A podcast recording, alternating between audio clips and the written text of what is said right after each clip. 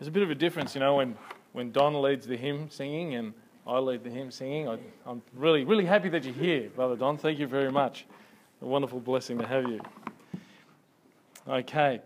We, were, we took our reading from Psalm 42. I encourage you to please turn your Bibles back to Psalm 42. It's a, uh, it's a wonderful, wonderful passage that we have in Scripture. Just got my glasses.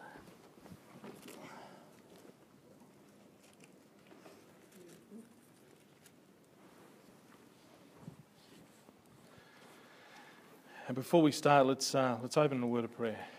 Ask the Lord to bless this time. Father,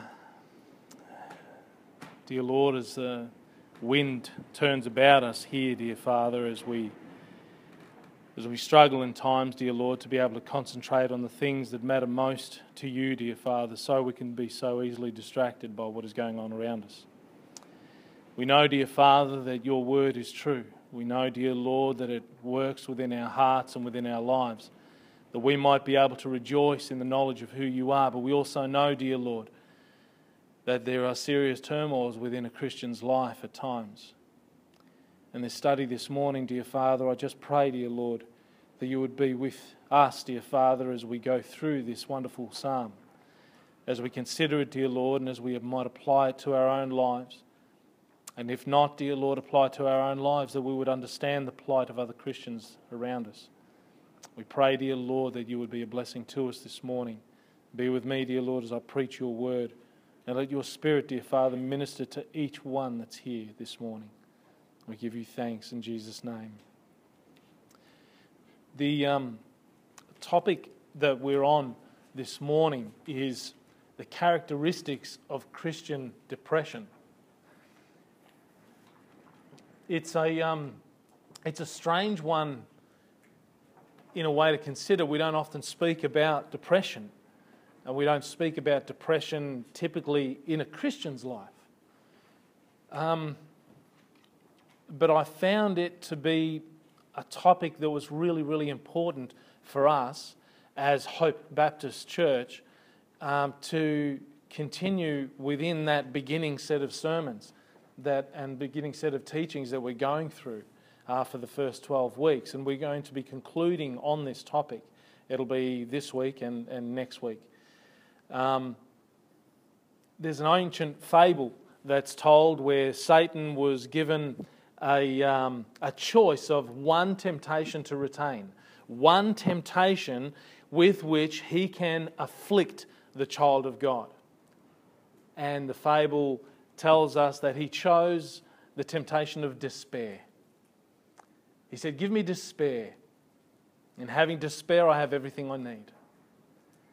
Despair, depression, despondency is characteristically understood synonymously with one another, but understood as that which is a lack of hope. It's a lack of hope. It's not something a Christian should be experiencing. It's not something a Christian should be experiencing. And yet we do. We do. And it's a temptation that's particularly afflicting Christians. We see depression in the world today. We know that it's, it's rampant. Depression for the world today is very different to the depression of the Christian, and yet we still seem to come close. In the world, there is a lack of hope, and justly so. In the world, there is a lack of purpose, and justly so because within the world, if there is no God and if there is no Creator, then there is no purpose. We are just a product of our environment. But to a Christian who knows God, who knows the truth of who He is, who knows that they were created for a purpose, you can't think of it other than a fleshly sin. To lack hope. And here, in Psalm 42 is what I find a marvelous outline.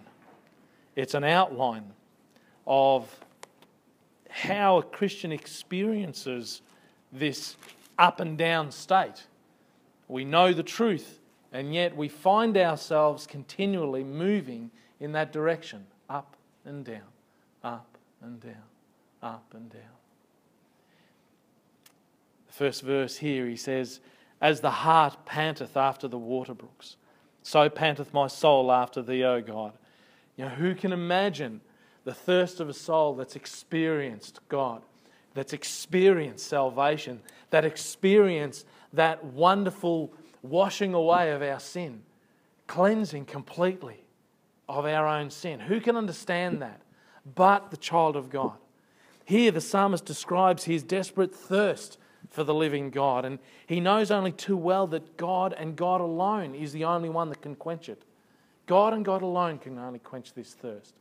Remember when Jesus spoke to the woman of the well in John chapter 4? You remember that?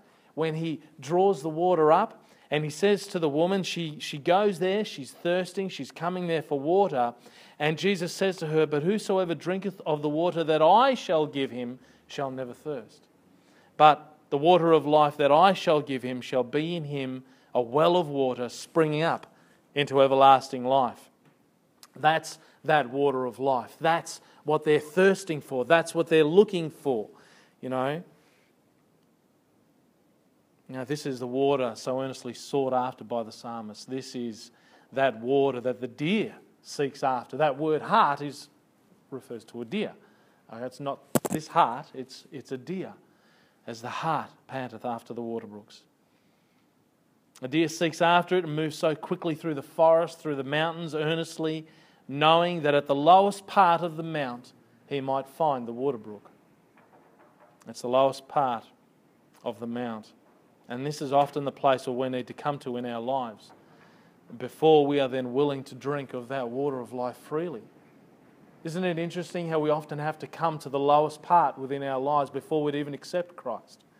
You know, we have to come to that lowest point. It seems to be only at that point that God can really work within our lives. It's only at that point, oftentimes, when we've given up trying to do everything on our own accord and our own way, and we realize that that's empty and it doesn't pay for anything, that's when we seem to seek after God, you know. So there's two questions that we want to be able to answer as we go through this.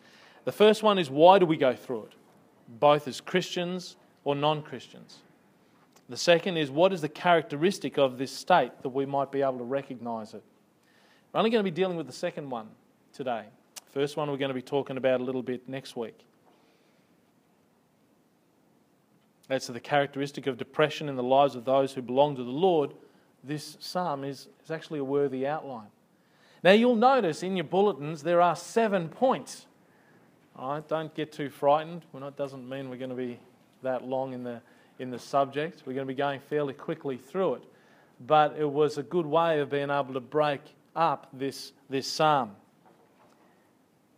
The first point is a good beginning. And he says here, As the hart panteth after the water brooks, so panteth my soul after thee, O God. Verse 2 My soul thirsteth for God, for the living God. When shall I come and appear before God?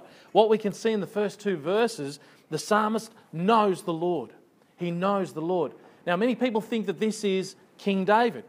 There are a lot of similarities between this psalm and the writings of King David, but they don't exactly know where it could be placed. It could either be placed right at the beginning of his walk, not walk with the Lord, but rather the beginning of his persecutions when he was persecuted by Saul. Remember, the Saul, the king, was coming after him to take his life. But there was somebody else after his life at the latter part of his, um, latter part of his kingdom, and that was his own son, Absalom. So we don't know exactly if this is one of his psalms, whether it was actually founded in either of those two points. But we know that he knows the Lord. He begins well in recognizing his greatest desire, thirsting after God, desiring to be with him, his soul panting after God, and he likens it to the, to the hart who pants after the water brooks. Psalm 84 2 says, My soul longeth, yea, even fainteth for the courts of the Lord. My heart and my flesh crieth out for the living God. Psalm 63, a psalm of David, known as a psalm of David, he says this He says, O God, thou art my God, early will I seek thee. My soul thirsteth for thee, my flesh longeth for thee, in a dry and thirsty land where no water is. He says, To see thy power and thy glory, so as I have seen thee in the sanctuary, because thy loving kindness is better than life, my lips shall praise thee. Don't we have a hymn? We have a hymn that's like that, don't we? I can remember that. And we can go on and we can recount all the Psalms. So many of the Psalms singing praise to God, thirsting after God, asking Him to deliver them from their anguish, from their temptations, from the difficulties that they're going through within their lives. That's why oftentimes when you see them sell just the New Testament, they'll often have the New Testament together with Psalms and Proverbs. So valuable are those Psalms and so beautiful because they speak of the heart of the matter. They speak of the heart of God. And it's really interesting that right in the middle of your Bible, you have the heart of God demonstrated. Those five books. We have Job, we have Psalms, we have Proverbs, we have Song of Solomon, and we have Ecclesiastes, Ecclesiastes, Song of Solomon. Those five books wedged right in the middle of your Bible, right in the heart of God, speaking about the heart of man and longing and his need for God. But it's not just the Psalms we could look at. We could look at and consider the Song of Moses. We can see the Song of Moses as the children of Israel reach the other side of the Red Sea. We can see how they've, how they've um, found that wonderful hope and that beautiful song of, uh, of, of Moses there. We could consider the speech and the song of Deborah as she relayed the glorious triumph of the Lord over the enemy in Israel. Um, Sisera, remember Sisera? Remember Sisera? He, uh, he was taken and he had that, uh, that nail peg put through, his, put through him, and all of a sudden he had the wonderful deliverance of, of Israel, and what a blessing that was in Scripture to see. We could speak about the wonderful praise of Hannah. She's longing after a son. She's longing after a son, and finally, God gives her a son. He gives her a son, and she gives us this beautiful praise. And we know who that son was. We know that that was the prophet Samuel. And we could speak about Solomon when he dedicates the temple. You see that also in Scripture. What a beautiful picture that, that is of, of, uh, of Solomon praising God. Or Mary, as her soul did magnify the Lord, her Saviour, that she may bear the Son of God, Emmanuel. Emmanuel. That's the name of Jesus. God with us, Emmanuel. But you know, you haven't only got that in history. You've got people praising God through hymns and songs. I, um, I got onto uh, on the internet and I found a, a passage or a, a, website called hymnary.org. Within that, within that uh, list of hymns, there are 7,465 hymns within that website. And they are found in 5,724 different hymn books. That's quite a few, isn't it? But that still doesn't even scratch the surface. We know that Fanny Crosby alone composed over 8,000 hymns. Charles Wesley composed 8,989 hymns in his life. That's only two individuals. That's their praise before God. Um, Dr. What's his name? Dr. Frank Baker calculated that Charles Wesley wrote an average of 10 lines of verse every day for 50 years. I sort of wonder another 11 hymns and you would have cracked 9,000. But 8,989 hymns by one man. This is the heart of man who's praising and glorifying God. What, what nations sing that about their own leaders? What, what gods are praised in this way? There are none. There are no gods praised in this way as we praise the Lord. This is that song of praise that wells up within us that we desire God. That's that praise. You know, before I knew God, I showed him nothing but contempt. I showed him nothing but contempt. I blamed him for all the ills, and I showed no gratitude for everything that he'd done. It was always his fault, never mine. And that's how I felt before I knew him. After I came to the knowledge of the Lord, I could never think ill of him again. I just couldn't do it. And though I, I personally struggled, I struggled long and hard with depression in my life. But I can never recall doing anything other than praise Him for not letting me go. For not letting me go. You know? When you go through those dark moments in your life, you're questioning your own salvation. You don't know whether you know the Lord. But when you return back to the book, as we see the psalmist go through this passage here, you find assurance there.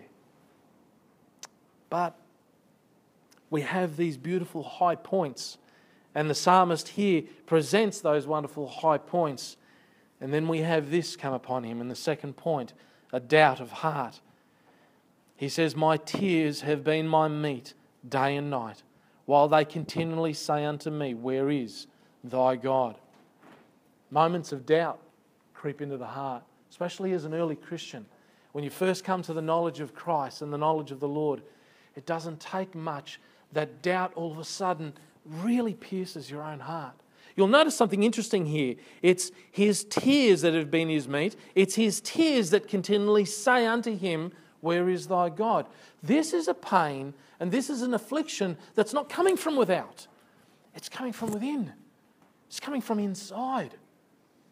And just as the devil tempted our proto parents in Genesis chapter 5, in Genesis chapter 3, just as he tempted them with doubt, so he continues to afflict us with doubt, with doubt with regards to the truth of God.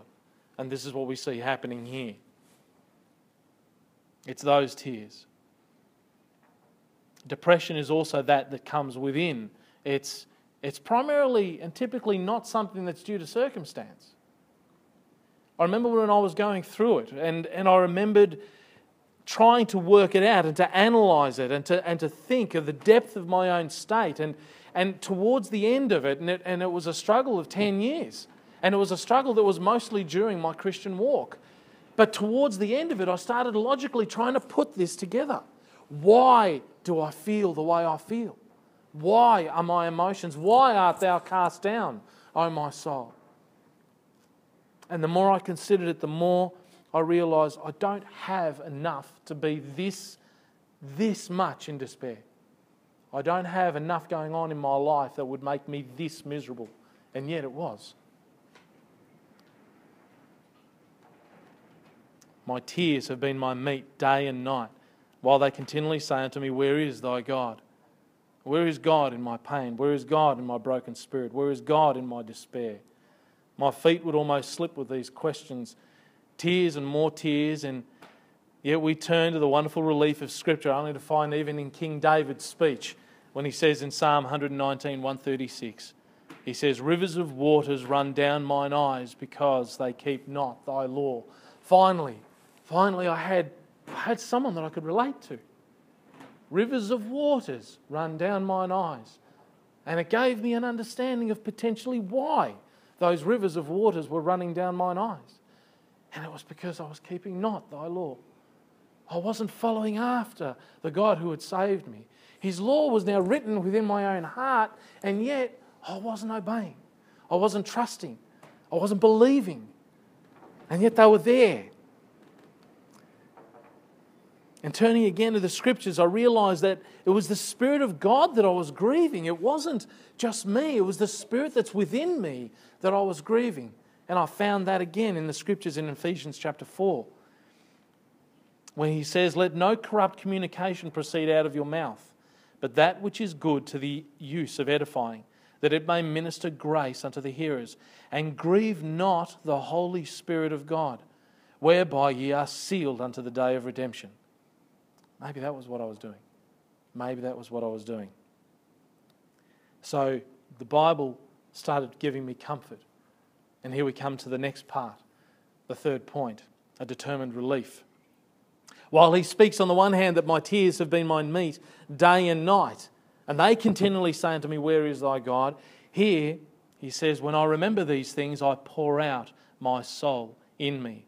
For I had gone with the multitude. I went with them to the house of God with a voice of joy and praise, with a multitude that kept holy day. Why art, why art thou cast down, O my soul? And why art thou disquieted in me? Hope thou in God, for I shall yet praise him for the help of his countenance. When I remember these things, he says, What things? What things does he remember in which he would pour out his soul? He went indeed with the multitude, he went with many people, and he went to the house of God, and he had done that with, with a voice of praise and a wonderful song within his heart with joy. And he went with those who kept Holy day. This is the ancient word holiday. We have holiday today. It was actually holy day originally.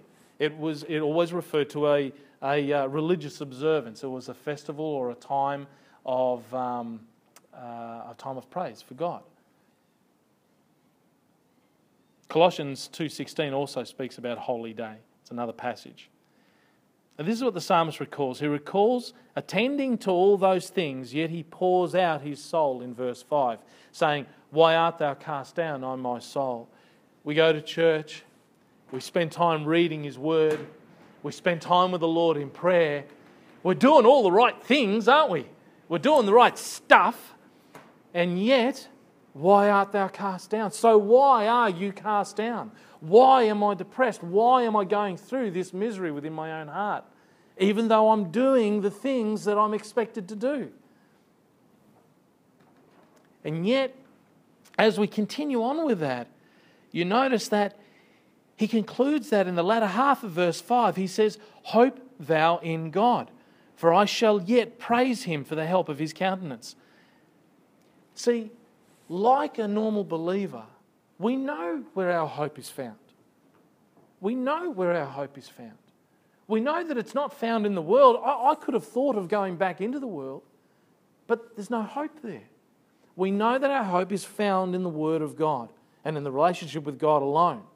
Yet we find ourselves in this state where sometimes we come to depression. Yet we determine here, and He determines here, that He would find relief within God and within His Word. The natural tendency of those going through depression is towards solitude. And it's difficult to answer if this is a benefit or not. That's one of the things we also go through.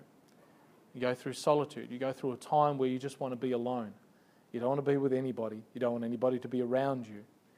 When Moses went through it, he asked the Lord to take his life. He said, Let me not see my own wretchedness. And it's much more. You don't want anybody else to see your wretchedness. So you will revert to solitude. Now, to those who are Christ's, this might be a good thing. To those who know Jesus, this might be a good thing. To those who don't know the Lord, where are they going to go? Turn your Bibles to 1 Kings. 1 Kings chapter 19, if you've got them with you. 1 Kings chapter 19. One of the historical books of the Bible. Remember, the first number of books of the Bible are all historical. 1 Kings chapter 19, we see an account given us here of Elijah. Elijah has, chapter before, just finished an incredible work for the Lord. He has renounced the 400 prophets of Baal. He's ridiculed their God. It's quite funny, some of those passages. And here we see him uh, in a bit of a state because at this point now, we're finding that um, his life wants to be taken from him. Have a look at verse 1.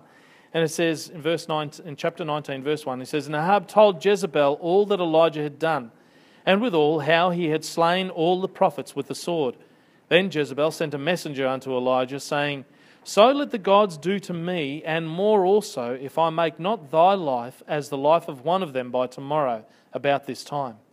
And when he saw that, he arose and went for his life, and came to Beersheba where he which belongeth to Judah, and left his servant there. But he himself went a day's journey into the wilderness, and came and sat down under a juniper tree. And he requested for himself that he might die, and said, It is enough now, O Lord, take away my life, for I am not better than my fathers. It actually tells you a few other things within that passage. And we'll talk about that next week. But what we're seeing here is that Elijah leaves his servant and he takes a day's journey into the wilderness. He's got no desire for company, and he's certainly no desire that anyone else would witness his own wretched state. But this is where he meets the Lord. And the Lord expounds to him things more perfectly. He expounds to, thing, to him things more perfectly. God meets us just where we are, but we have to be willing to seek after his counsel. It has to be His counsel we're looking for, not our own. Let's not be like Solomon where we're inquiring within our own heart. We need to be seeking the heart of the Lord.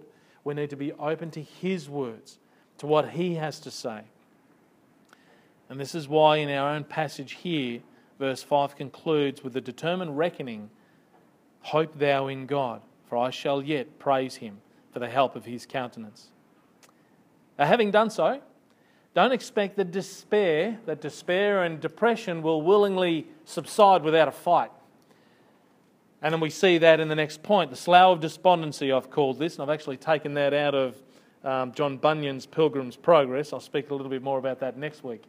The slough of despond, where he found no footing for his feet, no step for him to stand on. And here he says in verse 6, Oh my God, back to Psalm 42, sorry.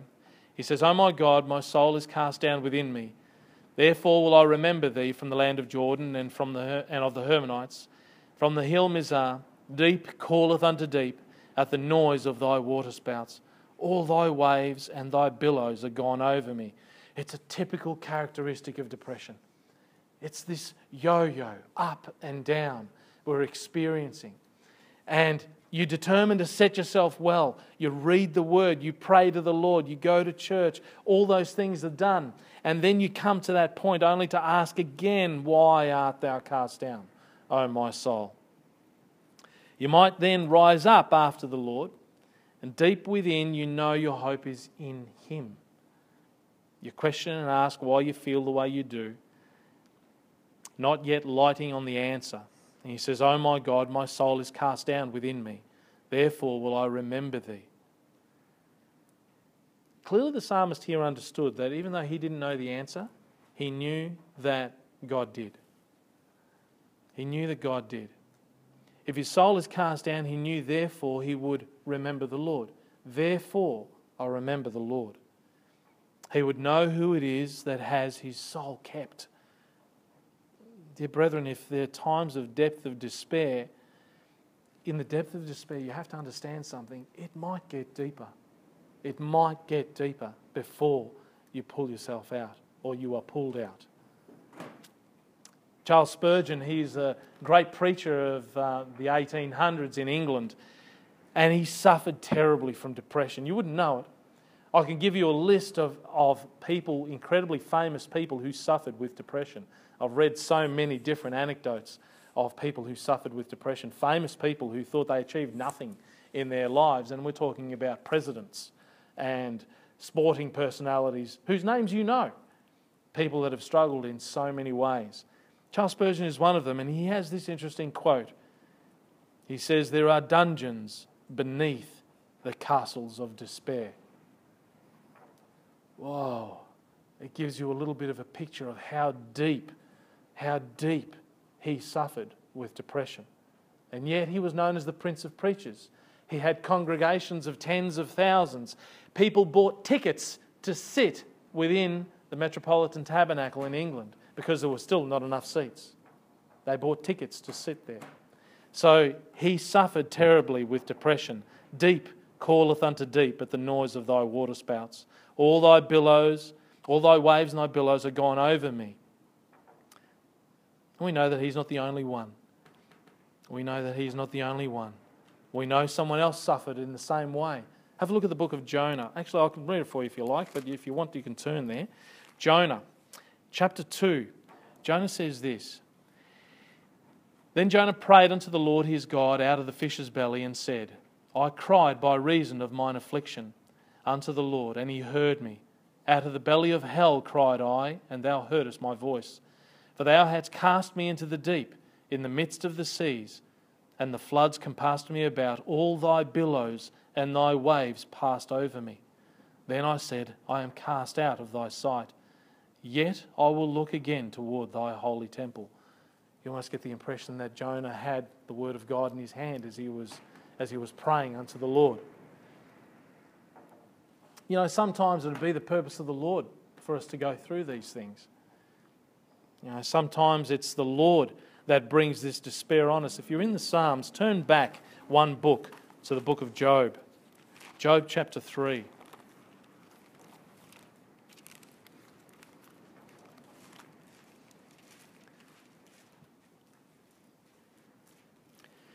Listen to Job's lamentation. You understand what happened to Job? You remember what happened to him? Remember not only did he lose his family, except for his wife, him the Lord blessed to retain. Not only did he lose everything, he lost all his business, he lost his cattle, he lost everything that he had, and he lost all his children. And this was an affliction that was given to him.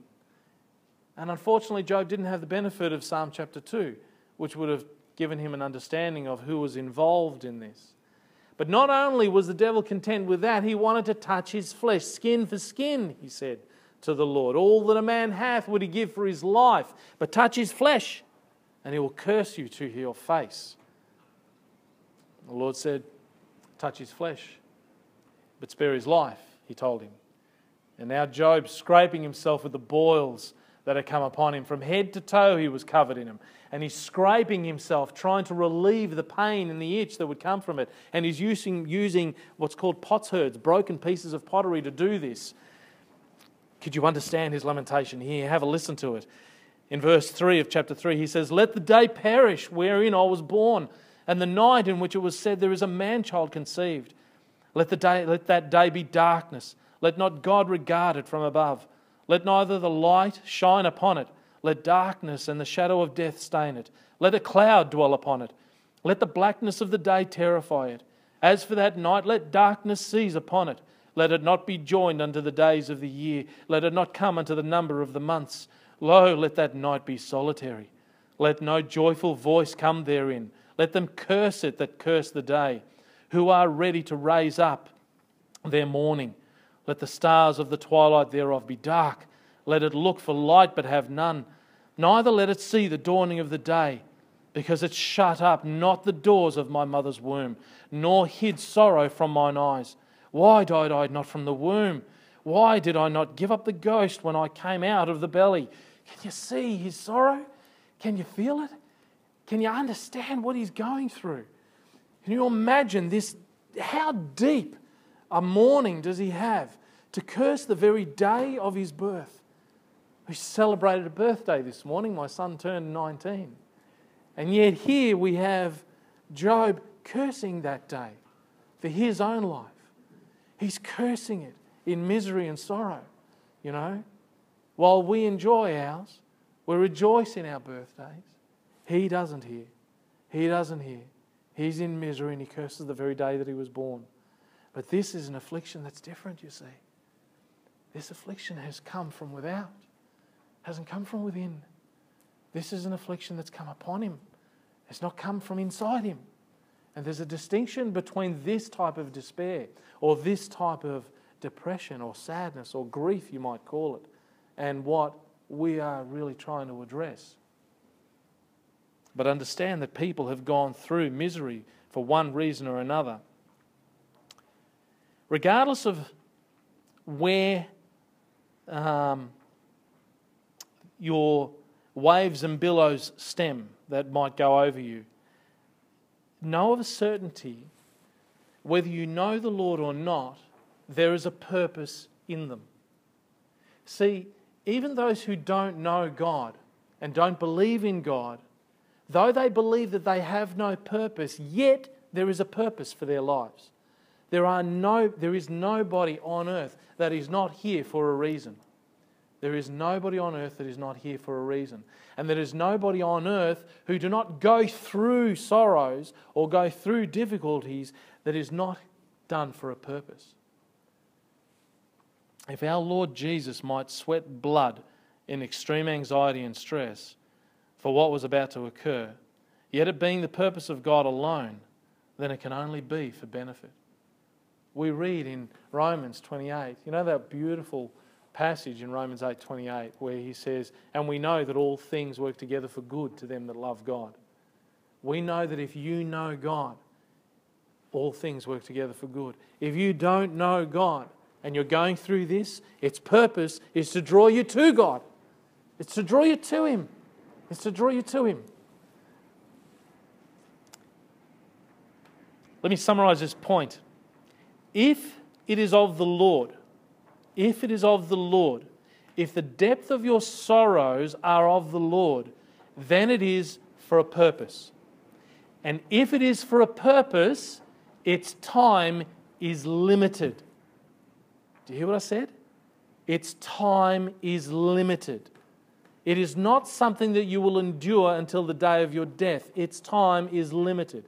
If it's God's purpose for you to go through this, it will enact that end for which He made it manifest. Rest in Him. Rest in Him. And brings me to this next point an abiding rest, verse 8. Yet the Lord will command His loving kindness in the daytime, and in the night His song shall be with me, and my prayer unto the God of my life. And this is our joy. This is our joy and our hope. We know certainly that the Lord will command His loving kindness in the daytime. Uh, and in the night, His song will be with us. See how it is for the Christian who suffers. He has his soul cast down. It's not an easy ride. There's a time where hope endures. Hope endures. Even though our lives can often find themselves with many highs and lows. Here, the, Psalmist determines yet to abide in the Lord. He, he rests in Him. And this is the place that we are to be. We are to rest in God. We are to abide in God and in God alone. And yet again, we see the psalmist fall again into the mire. Back again he goes in verse 9, the next point, a return to the mire. I will say unto God, my rock, Why hast thou forgotten me? Why go I mourning because of the oppression of the enemy? As a sword in my bones, my enemies reproach me, while they say daily unto me, Where is thy God? Why art thou cast down, O my soul? Why art thou disquieted within me? Now, here we, we've got a change of this sad state. It's now no longer from within, these distresses, but now the distresses are coming from without. Just when we would have our souls in good order, just when we're, we're, we're now doing well. We've got our griefs and our inner anxieties and our, our depression under some form of control. Just, just when I've come out of the blue. And now I know that I'm rejoicing in God, and I know that He is my stay, and I know that He is my hope, and I know that He is my foundation, and I know that His word is my rock, and that which I go back to return to. And I lift myself out. Just as that happens, Satan's not done. Now he causes the stresses from without. He causes the difficulties from without. Now it's a sword that pierces into your own bones.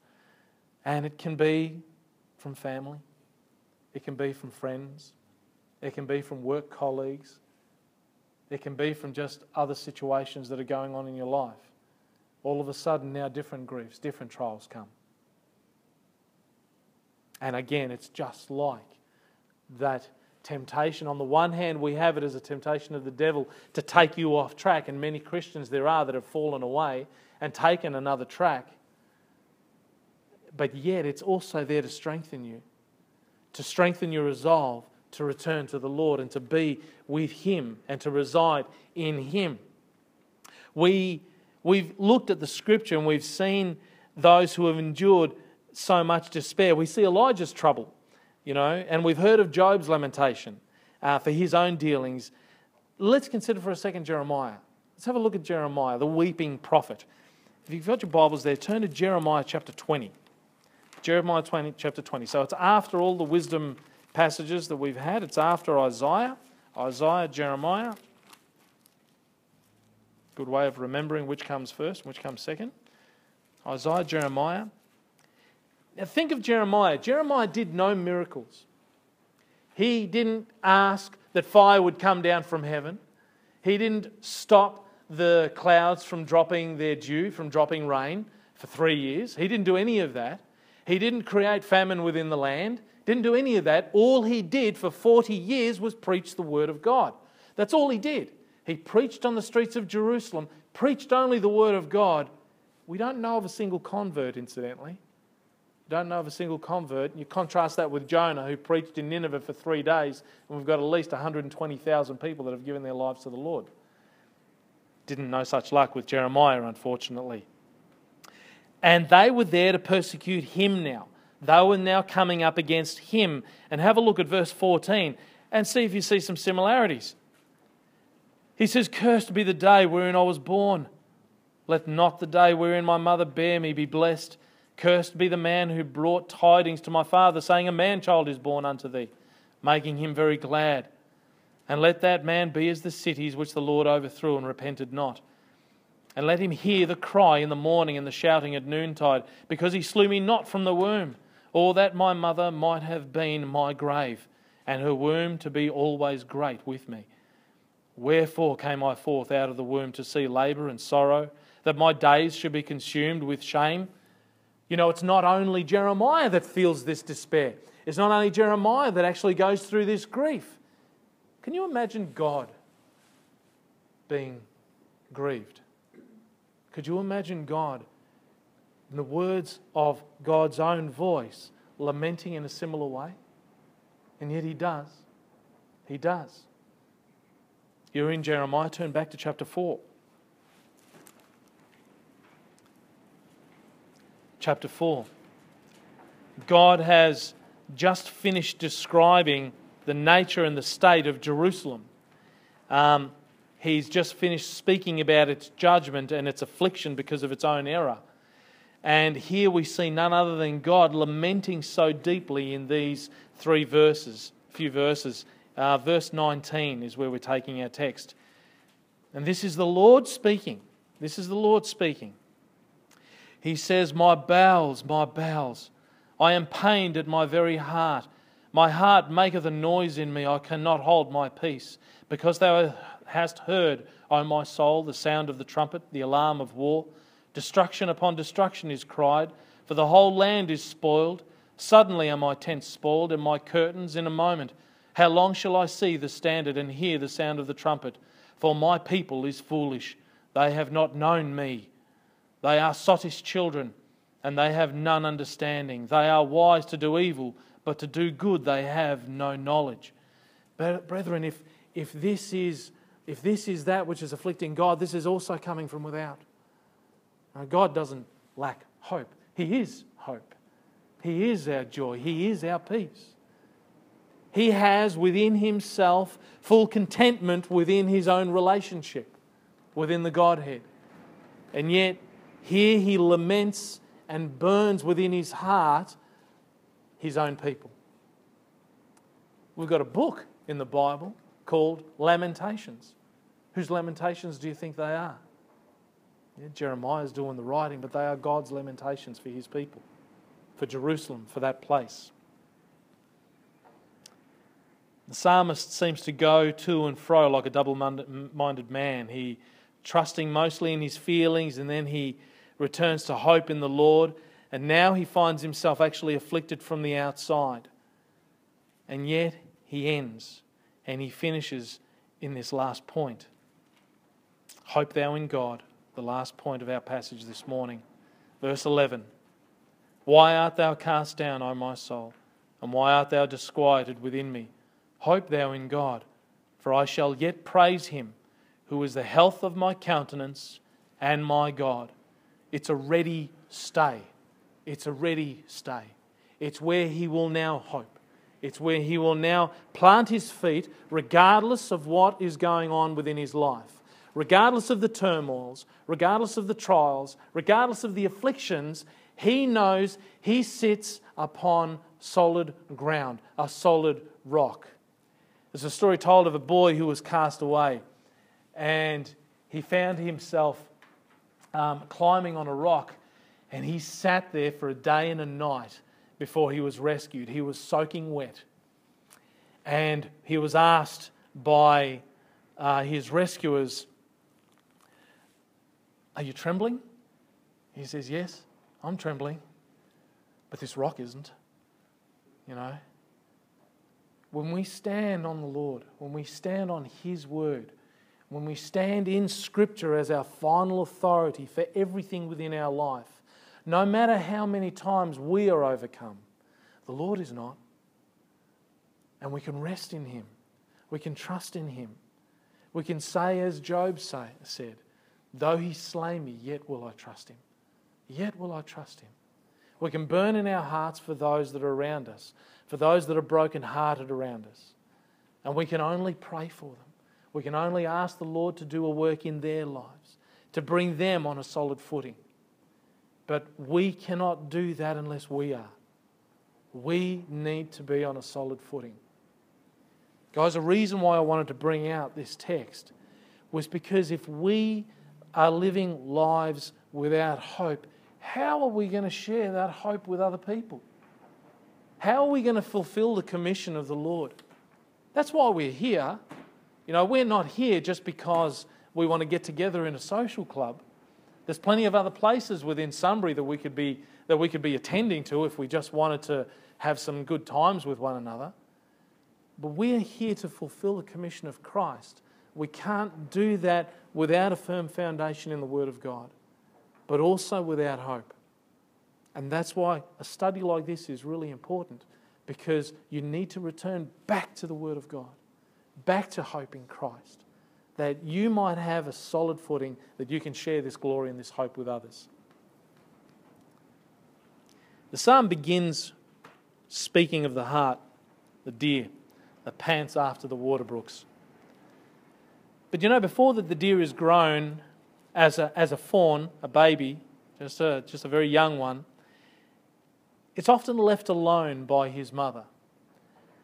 And it's left alone while his mother goes out to find food. The fawn stands perfectly still, it doesn't move from where it's been left. And it'll stay there for hours. Now, hours, it feels like an eternity when you're hungry. But he will stay in the one place for hours. He will not move until the doe returns to nurture him, to bring to the babe the sustenance it needs to grow. If and when you're going through times of despair or depression, the Lord will tell you, Be still and know that I am God. Be still. Let's pray. Father, we thank you, dear Lord. We thank you for this wonderful time. We thank you for the Word of God. We thank you for its simplicity. We thank you, dear Lord, that it can nurture, it can grow us, it can strengthen us, it can strengthen our resolve. And no matter, dear Lord, the waves and the billows would pass over our own heads, we know, Father, that we have hope in God, that we have trust and our faith in Him and in Him alone. We don't have strength of ourselves. I ask you, dear Lord, my brothers and sisters that are here, friends, dear Lord, I pray, dear Father, you would be with them, encouraging them in the truth of God. And if they don't know you, if they've been overwhelmed in despair at times, Father, I pray, dear Lord, that you would show yourself to them. Manifest yourself to them, dear Father, that in every way they might be able to reach out and hope in God.